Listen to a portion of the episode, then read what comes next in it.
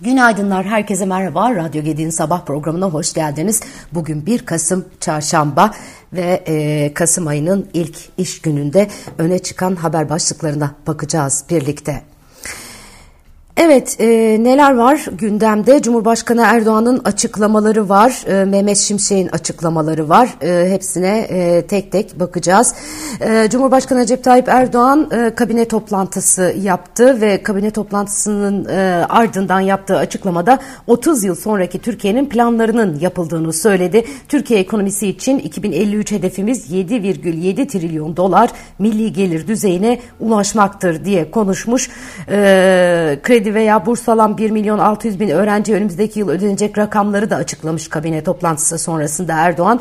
E, 2024 yılında lisans öğrencilerine 2 bin lira, yüksek lisans öğrencileri için 4 bin lira, doktora öğrencileri için 6 bin liraya çıkartıyoruz e, bu e, rakamları diye konuşmuş. Enflasyonu tek haneye düşüreceklerini yineleyen Erdoğan işletmelere yönelik olarak da COSGAP vasıtasıyla yeni bir kredi paketini devreye alıyoruz. İşletme başına 200 bin ila 700 bin lira arasında faizsiz kredi sağlıyoruz bilgisini vermiş. Evet, e, Türkiye İşçi Partisi Hatay Milletvekili Can Atalay Anayasa Mahkemesi'nin hak ihlali kararına rağmen tahliye edilmedi ve bu konuyla ilgili olarak Hakimler Savcılar Kurulu'na soruşturma çağrısı yaptı. Atalay hakkında Anayasa Mahkemesi'nin verdiği hak ihlali kararını görüşen İstanbul 13. Ağır Ceza Mahkemesi kararı Yargıtay'a göndermişti. İhlalin Yargıtay kararından kaynaklandığını savunan mahkeme karar vermesi gereken merceğinin Yargıtay olduğunu belirtmişti. Hukuka aykırı olduğunu söylediği bu kararın HSK tarafından soruşturulmasını isteyen Atalay, üyesi olduğu Türkiye Büyük Millet Meclisi İnsan Haklarını İnceleme Komisyonu'nu toplantıya çağırdı.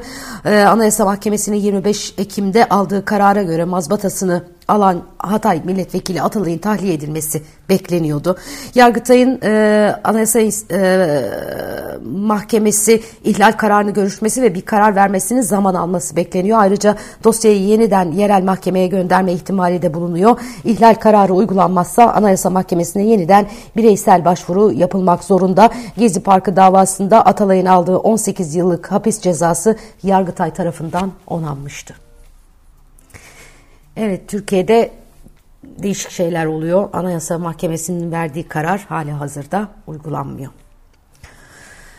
Evet gündemde Mehmet Şimşek var. Ee, Mehmet Şimşek e, Plan ve Bütçe Komisyonu'nda 2024 yılı bütçe görüşmelerinin ardından milletvekillerinin sorularını yanıtladı yurt dışı ziyaretlerinin çok gündem olduğunu dile getiren Mehmet Şimşek şunu net şekilde söyleyeyim.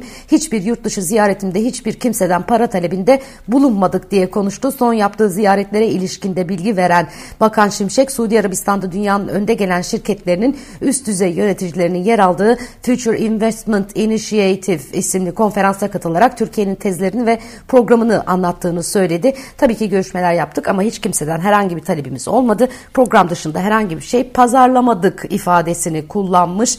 E, bu ziyaret öncesi Katar'a gittiğini ve Türk Büyükelçiliği'nin Cumhuriyet'in 100. yılını kutlamak amacıyla 300 yatırımcının katılımıyla düzenlediği yatırım konferansına katıldığını söyleyerek şunları kaydetmiş. Ben zaten bölgeye gidiyordum. Gitmişken oraya uğradım. Basına açık sunum yaptım. Onun dışında bir şey yok. Bu ülkeye gidince nezaketen bir ülkeye gidince nezaketen o ülkenin Maliye Bakanı'yla da bir araya geliyorsunuz. Ben de öyle yaptım. Ondan önce Paris'e gitmiştim. Fransa Fransa'da Fransa'nın TÜSİAD'ı gibi olan MEDEF'e büyük şirketlere sunum yaptım. Programı anlattık. Ondan önce İngiltere'deydim. Orada bütün yatırımcılarla, reel sektörü temsil eden şirketlerle, finans sektörüyle görüştük.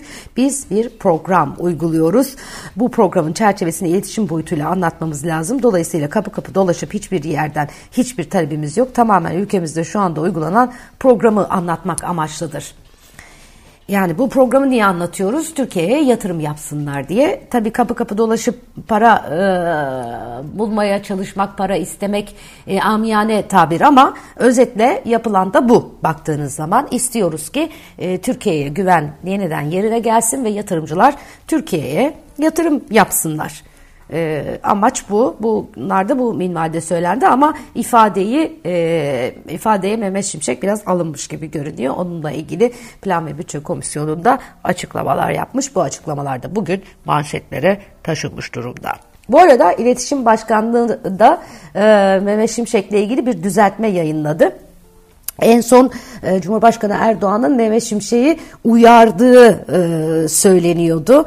E, ekonomide e, somut bir düzelme olmadığı için Mehmet Şimşek'e bir uyarı iletti Cumhurbaşkanı Erdoğan diye e, kamuoyunda yer aldı konuşuldu. İletişim e, Başkanlığı, Cumhurbaşkanlığı İletişim Başkanlığı Dezenformasyonla Mücadele Merkezi Hazine ve Maliye Bakanı Mehmet Şimşek'in faiz artırımıyla ilgili Cumhurbaşkanı Recep Tayyip Erdoğan tarafından uyarıldığı yönündeki iddiaların gerçeği yansıtmadığını ifade etti. Piyasalarda güvensizlik ve tedirginlik oluşturma yönelik kasıtlı bir şekilde dolaşıma sokulan spekülatif haberlere itibar etmeyiniz açıklaması yapılmış. Ee, bu iletişim e, başkanlığı da en çok e, bu şekilde çalışıyor. Yani tamamen e, düzeltme e, öyle değil böyle e, deme işini görüyor. E, genellikle de e, hükümetin yaptığı e, aksiyonlarla ilgili olarak. Evet, başka neler var? Fitch Ratings'in analizine göre Türkiye'de İslami finansmanın büyüklüğünün Eylül itibariyle 90 milyar doları aşmasının ardından birkaç yıl içinde 100 milyar dolara ulaşması e, bekleniyormuş. Analizde İslami bankaların varlıklarının 2025'e kadar sektör büyüklüğünün %15'ine ulaşmasının hedeflendiği aktarılıyor. Bu büyümenin hükümetin sektöre verdiği stratejik önemle destekleneceği kaydediliyor. Şimdi çok uzun süre %10'lar hedefi vardı.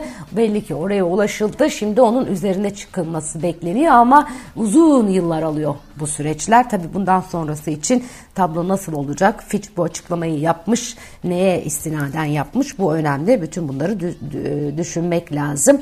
Ee, Türkiye'nin Birleşik Arap Emirlikleri'nden 8 milyar dolar tutarında sukuk alımı da dahil olmak üzere 3 yıl içinde toplam 51 milyar dolar finansman taahhüdü aldığı anımsatılıyor Fitch'in raporunda. Ee, Dubai Islamic Bank'in de kısa süre önce Türk dijital bankacılık sektörüne girdiği yine kaydedilenler arasında. Ticaret Bakanı Ömer Bolat, Türkiye Birleşik Arap Emirlikleri İş Forumu'nda yaptığı konuşmada iki ülke arasında geçen yıl 10 milyar dolarlık ticaret hacmimizi sevinçle karşılarken bu yıl 9 ayda 14 milyar doları geçmiş durumdayız. Bundan sonraki hedefimiz 5 yıl içinde 15 milyar dolarlık ticarete ulaşmak diye konuşmuş. Evet, e, Türk firmaları da Birleşik Arap Emirlikleri'nde 350 milyon doların üzerinde yatırımlar gerçekleştirdi deniyor. Müteahhitlik sektörümüz e, buranın 141 projesini tamamlayarak yaklaşık 13 milyar dolarlık bir iş hacmi gerçekleştirdi. Her iki ülkede de karşılıklı yatırım fırsatları var e, diye de konuşulmuş. Eski BDDK Başkanı Ak, Akben'e yeni bir görev verilmiş. Vakıf Katılım Genel Müdürlüğü'ne eski Bankacılık Düzenleme ve Denetleme Kurumu Başkanı Mehmet Ali Akben atandı deniyor. 15 ee, Mayıs 2015 tarihinde resmi gazetede yer alan kararla BDDK Başkanlığı'na atanmış. 17 Mayıs 2023 tarihinde de bu görevi sona ermişti. Mehmet Şimşek'in Hazine ve Maliye Bakanlığı görevini üstlenmesinin ardından Türkiye Cumhuriyet Merkez Bankası Başkanı Şahap Kavcıoğlu BDDK Başkanlığı'na atanmıştı. Akben Ağustos ayındaki atamadan beri Türk Telekom Yönetim Kurulu Başkan Yardımcısı olarak e, görev yapıyordu. Şimdi vakıf katılımın genel müdürü olmuş Mehmet Ali Akben. Evet, Orta Doğu'daki çatışmalar devam ediyor. İsrail-Filistin arasında gerginlik tırmanmayı sürdürüyor. Netanyahu ateşkes olmayacak demiş. İsrail Başbakanı Benjamin Netanyahu ateşkes, ateşkes çağrılarına karşın Gazze'ye yönelik harekata devam edeceklerini açıklamış. Ateşkes çağrıları İsrail'in Hamas'a teslim olması, terörizme teslim olması, barbarlığa teslim olması çağrılarıdır. Böyle bir şey olmayacak demiş. İsrail'in 7 Ekim'den bu yana devam eden saldırılarında hayatını kaybeden Filistinlilerin sayısının 8525'e yükseldiği söyleniyor. Bunlardan 3500'den fazlasının çocuk, 2000'den fazlasının ise kadın olduğu ifade ediliyor.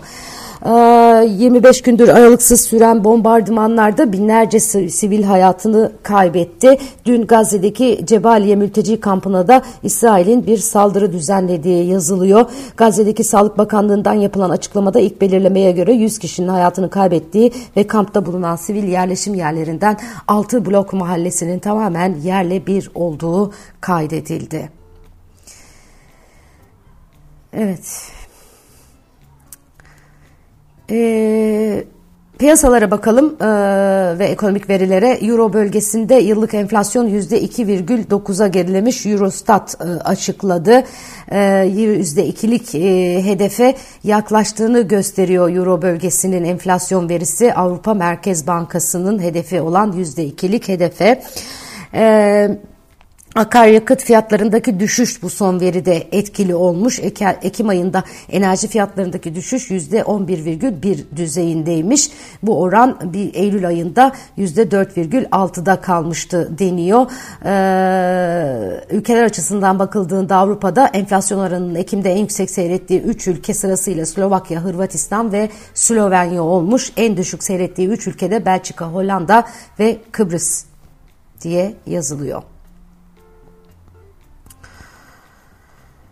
Evet, OECD'nin küresel doğrudan yabancı yatırımlara ilişkin e, bir veri yayınladığını görüyorum. Bu veriyle, veriye göre bu yılın ilk yarısında doğrudan yabancı yatırım akışındaki artışın büyük bir kısmı ilk çeyrekte kaydedilmiş. Yılın ilk yarısında küresel doğrudan yabancı yatırımlar 272 milyar dolarla geçen yılın ikinci yarısına göre toparlanma gösterdi deniyor. Ancak bu miktar 2022'nin ilk yarısındaki doğrudan yabancı yatırım hacminin %30 altında gerçekleşmiş.